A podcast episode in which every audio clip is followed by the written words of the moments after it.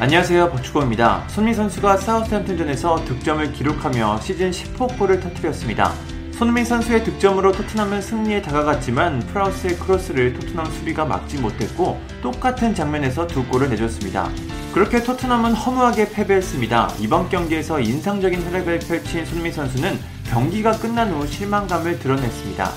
손흥민 선수는 영국 공영방송 BBC를 통해 솔직히 정말 실망스럽고 화가 난다. 홈에서 리드를 하고 있었는데 이보다 훨씬 잘했어야 했다. 5분 안에 같은 골을 내줘서 너무 아쉽다.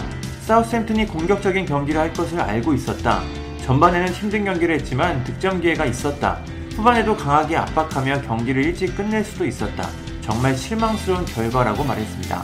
손흥민 선수는 계속해서 속마음을 전했습니다. 그는 다른 팀들이 주춤하고 있어서 이번 결과는 더 실망스럽다.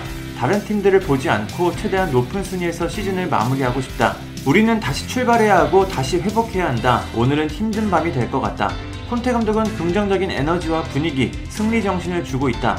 패배는 선수들 책임이다. 다시 우리의 자리로 돌아와야 한다고 말했습니다. 두 골을 내주고 해탈한 표정을 보인 콘테 감독도 소감을 전했습니다. 콘테 감독은 전반에는 어려웠지만 후반에 골도 넣고 좋은 경기를 했다.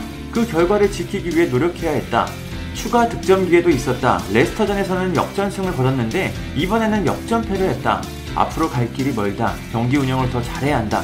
우리는 발전할 수 있다고 전했습니다. 반대로 토트넘을 상대로 짜릿한 승리를 거둔 하세니틀 사우스햄튼 감독은 기쁨의 소감을 전했습니다. 하세니틀 감독은 굉장히 자랑스럽다. 우리는 환상적인 경기를 봤다. 이번 경기는 우리가 얼마나 발전했는지 보여줬다. 오늘 전반은 내가 우리 팀을 맡고 최고의 활약 중 하나였다.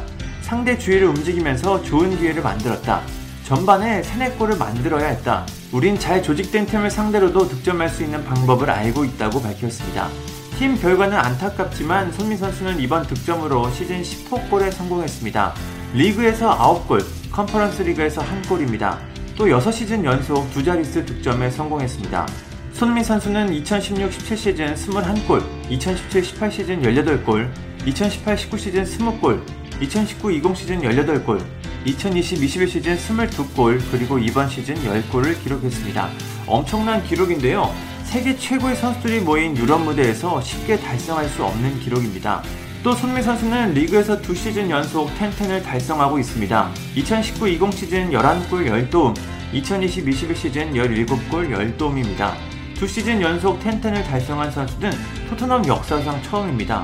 또 프리미어리그 전체를 봐도 많지 않은데요. 손미 선수가 현재 리그에서 9골을 기록했고 3개의 도움이 있어 이번 시즌에도 충분히 가능성이 있어 보입니다. 득점은 한 골만 넣으면 되고 도움을 7개만 더 쌓으면 3시즌 연속 텐텐 클럽 가입이라는 엄청난 업적을 달성할 수 있습니다. 매 시즌 발전하고 있는 손미 선수가 이번 시즌에는 어떤 성적을 거둘지 궁금합니다. 감사합니다. 구독과 좋아요는 저에게 큰 힘이 됩니다.